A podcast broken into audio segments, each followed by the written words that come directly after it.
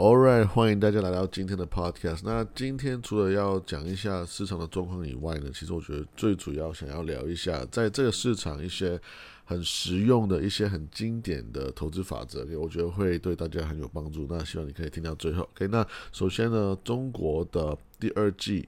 的季报已经出炉了，OK，那毕竟它是全球的第二大的经济体来，所以它的数字呢，我觉得还是呃很值得去追踪的，OK。那其实大家在呃发布这个呃 report 之前呢的了解是，大概是一趴左右的一个成长，这个是大家共同一起期待。可是它最新的数字呢是现在是会零点四趴，OK，至少还是真的。那中国的统计局呢就说这个。结果是一个，其实是一个得来不易的成就，而且呢，呃，还是持续在警告大家说，因为新冠的问题，还有呃需求萎缩的问题呢，所以其实我们还没有完全走出这个。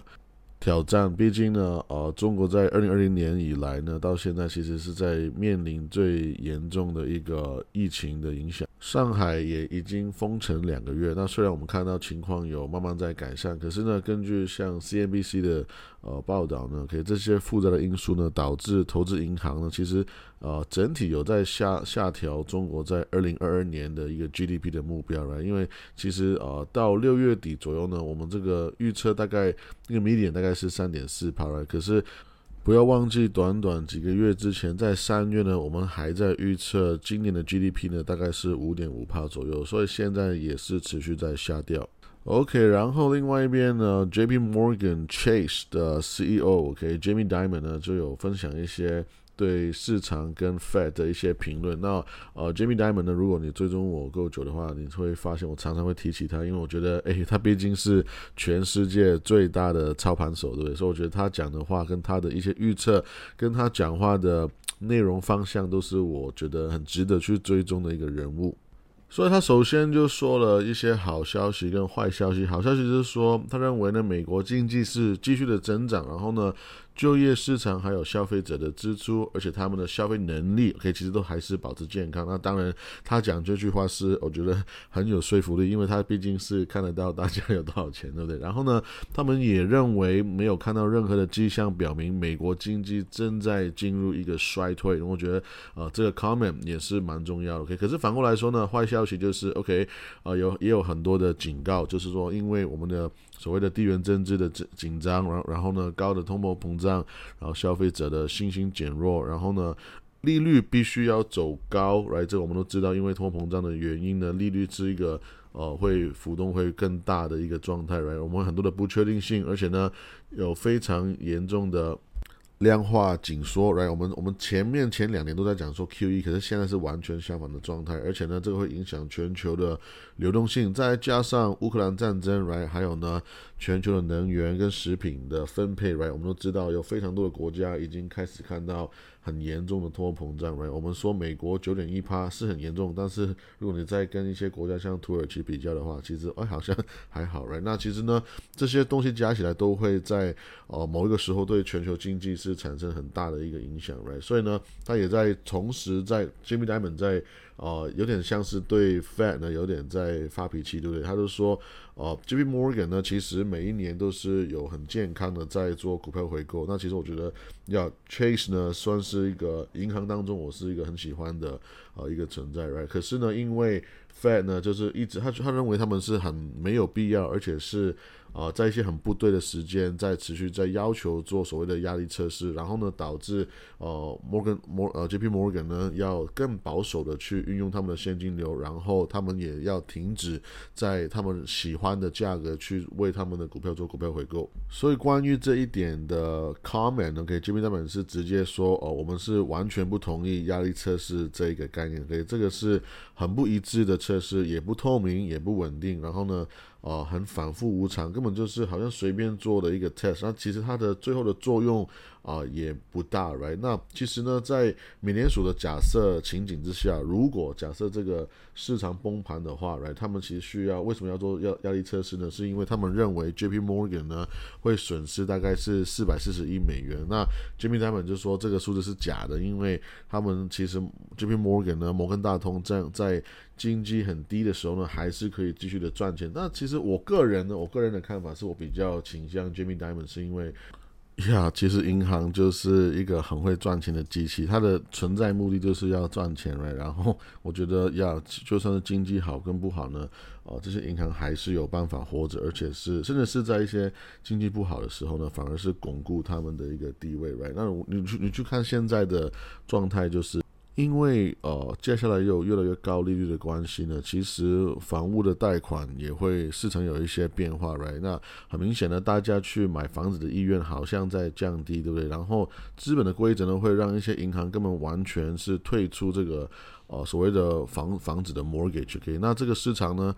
还是很大，所以 J P Morgan 基本上就会有办法直接产出自己更多的 mortgage，然后呢，用更吸引的价格去在市场里面去售出。OK，那但是他这样讲是说，对美国经济并不是一个好事，尤其是对一些低收入的用户来讲。我个人认为这个概念就有点像是在我们说在油价很低的时候呢，其实有我们会看到有非常非常多多如牛毛的呃油公司呢是破产的，可以因为。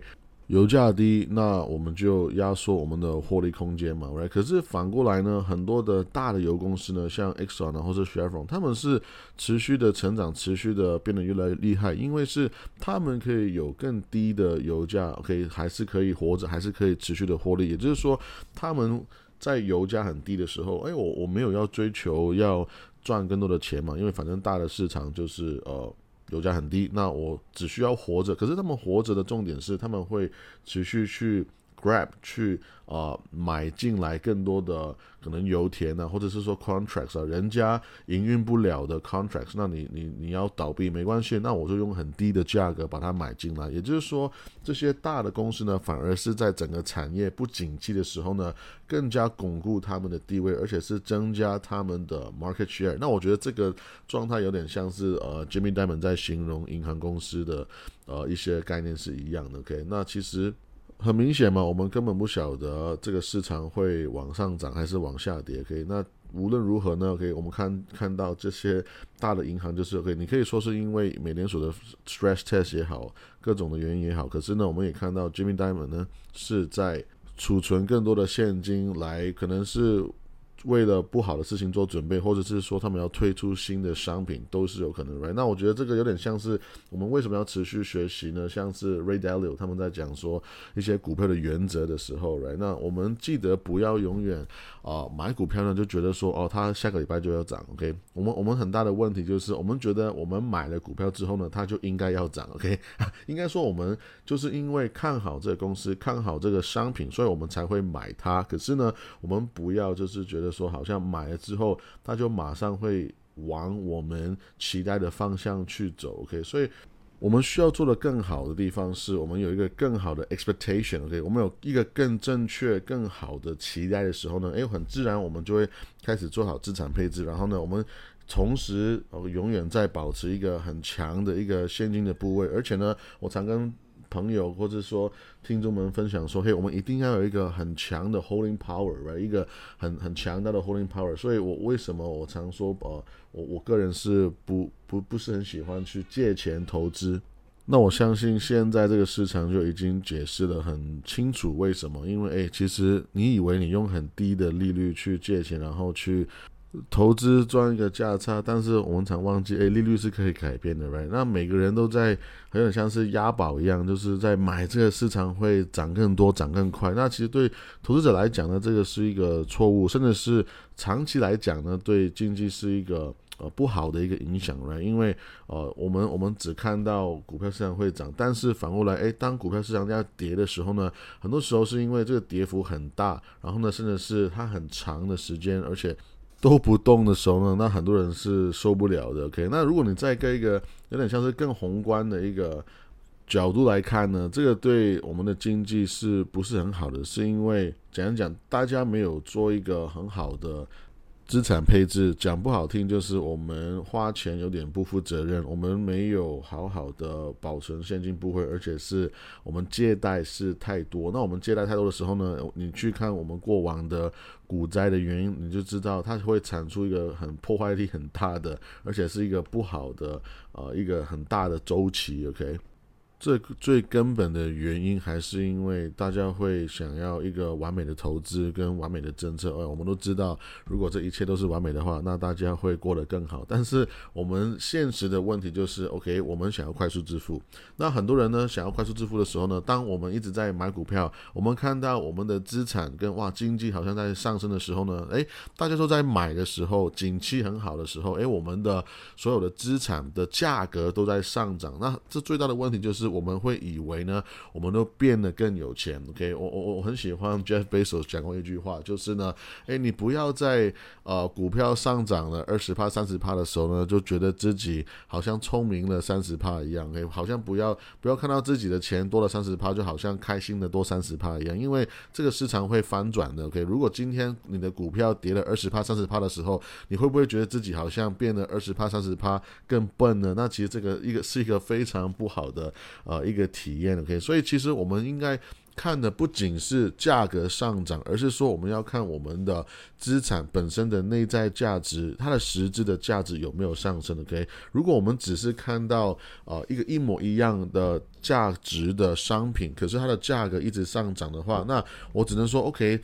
这可能是一个市场的氛围，甚至是可能是因为美联储他们创造很多的信用，或者说 print，我们知道它创造了很多的钱，就是凭空创造出来的，right？那当这些产品成长很多的时候呢，我们反过来就看到，诶，因为利率很低嘛，利率很低，然后呢，所谓的负债的商品呢，他们就有一个非常不吸引人的一个 yield，我们说是利率，right？那这样就变成说。大家就越来越想要借更多的钱，然后呢，大家会取笑那些借钱给别人的人，就是说，哎，你看你们利率那么低，你们根本就根本就没有赚钱。反过来呢，我们应该说借钱借更多，然后越借越开心，于是就会导致我们现在看到，OK，有一个非常强劲的经济的成长，OK，然后呢，可是它接下来呢，我们就遇到一个很高的通货膨胀，然后呢，高的通货膨胀之后呢，又遇。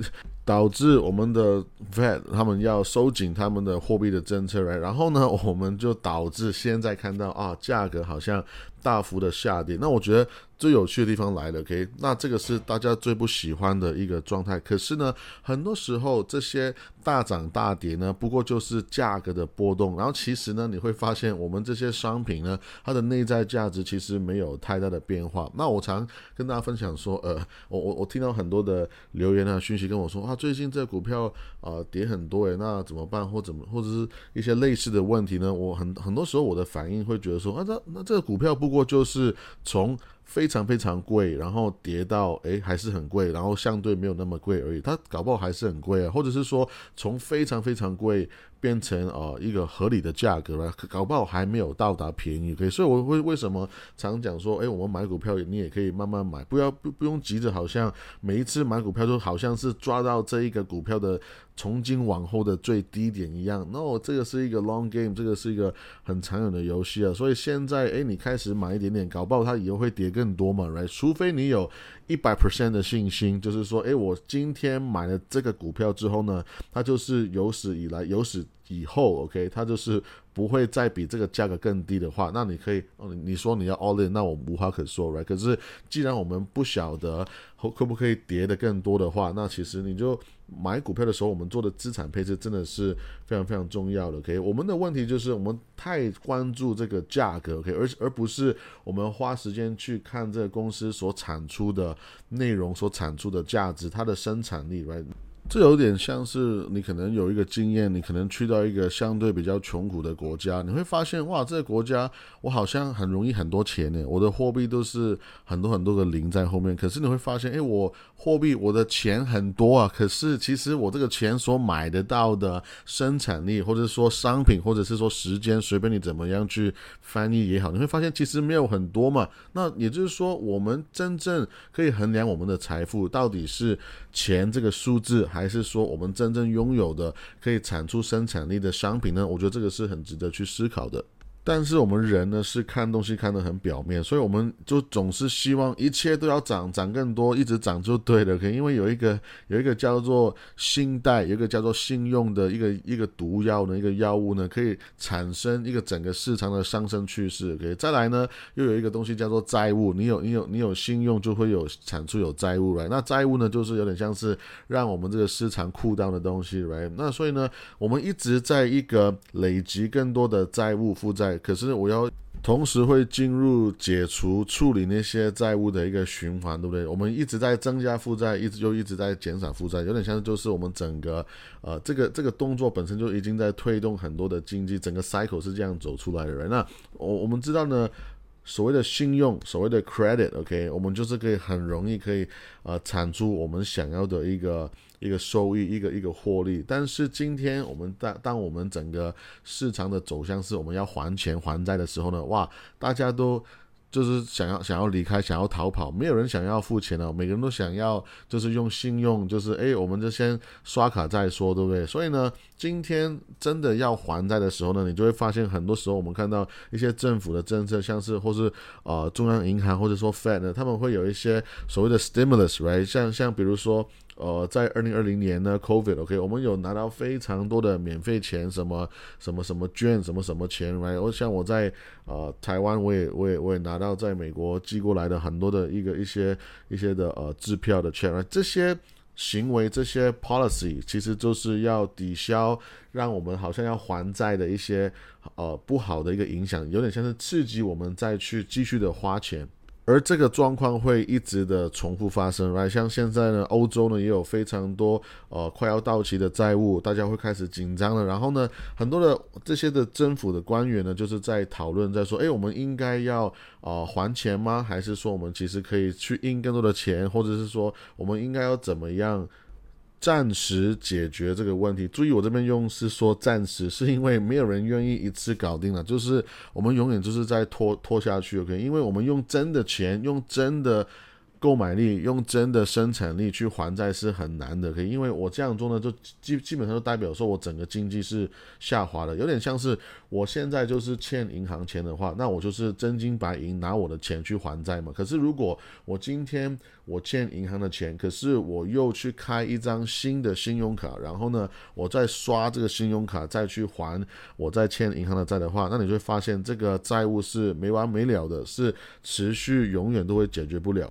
所以讲那么久呢，我们投资人应该怎么做呢？OK，那其实我觉得很重要，像前面讲到的，就是我们一定要有做好一个资产配置。OK，而且呢，我我常常认为呢，投资是一辈子的事情，所以我很害怕大家跟我说啊，我现在有一千块，应该要怎么样配置，或者是说我现在有一万块，应该怎么样买才是最棒？有点像是你一辈子只是买这么一千块、一万块、十万块、一百万，又又如何呢？你不觉得这个其实 OK，好像是一个很好玩的游戏？可是这个一百万其实没有真正对你的生活、你的退休的生活有一个很大的一个 impact，right？那所以我觉得，呃，我们要持续来建立一个组合，而且呢，持续用我们工作所得的现金流来建立组合，是一个呃很重要的一个概念。而且呢，当你在建立一个呃非常的 diversified 的一个组合的时候，我们说分散风险的一个组合的时候呢，你就会发现，诶，像现在大环境在大跌的时候呢，可是你在不同时期买的不同的标的，其实会有一点像是一个帮助一个一个浮起来的木头的一个作用呢，就是帮助你整个 portfolio 会提起来。比如说在二零二零年呢，我也一直在让大家知道，我有持续在买石油的股票。那在油价最低点的时候，我是一直在买很多的石油的股票。那我没关系，我我我不需要它买了之后一个月就涨嘛。可是，诶，如果在现在这种状态的话，你会发现，如果你拥有石油股票、烟草股票，哇，会是一个非常帮助的一些标的。因就是因为这些股票在。一两年前你买好像没什么感觉，可是呢，就是在这一两年又大涨起来之后呢，你就你就会发现，哎，大家都在讨论股灾，但是你好像你的 portfolio 其实没有什么样涨跌，或者是说好像根本就没有什么样的影响嘛。我觉得这个就是一个分散风险的好处，是大家没有很容易看到的。当然，除了要做一个组合以外，那你说，哎。Jason，我可能只是刚开始投资，那我可能只是买了两档股票，那怎么样呢？那我难道持现在才开始在分散风险嘛？那有什么意义呢？对不对？那我觉得这个时候呢，呃，如果你是把投资看成是一个长期的游戏的话，或者说像我一直讲的要做一辈子的事情的话，那其实你不会太担心，因为呢，今天市场经济在一个下滑的当中的时候，你其实可以做，或者是呃短期的放空，或者是说一个长期持有。如果你的思维是，哎，我还是看好这个世界，我还是一个。很乐观的人的话，其实你会愿意长期持有。那我觉得，如果你有一个很强的 holding power 的话，你没有在借钱急着要还钱的话，那其实 OK，那我就是继续的持有这个股票。那其实你会发现，我还可以拿股息，我还可以再做一个在价格很低的地方再做股息再投资的时候呢，那我觉得 OK。到最后我还是赢了，因为我不急着要在短期交易，要在短期胜出这个很难赢的游戏，right？尤其是那些呃会常常交易的朋友呢，right now 你要记得。哦，要我们说 time the market，这个是一个很难的事情呢。因为那当然有人是在这一块非常非常成功，很有人在这一块是非常非常赚钱。但是你要记得，在交易的世界里面呢，这个就是一个零和游戏。也就是说，你今天在交易的话，你就是在跟全世界的高手在比赛。那我觉得 OK 也是可以赢的，但是呢，它相对比较挑战性比较高。那我今天分享就到这边，我们下次见，拜拜。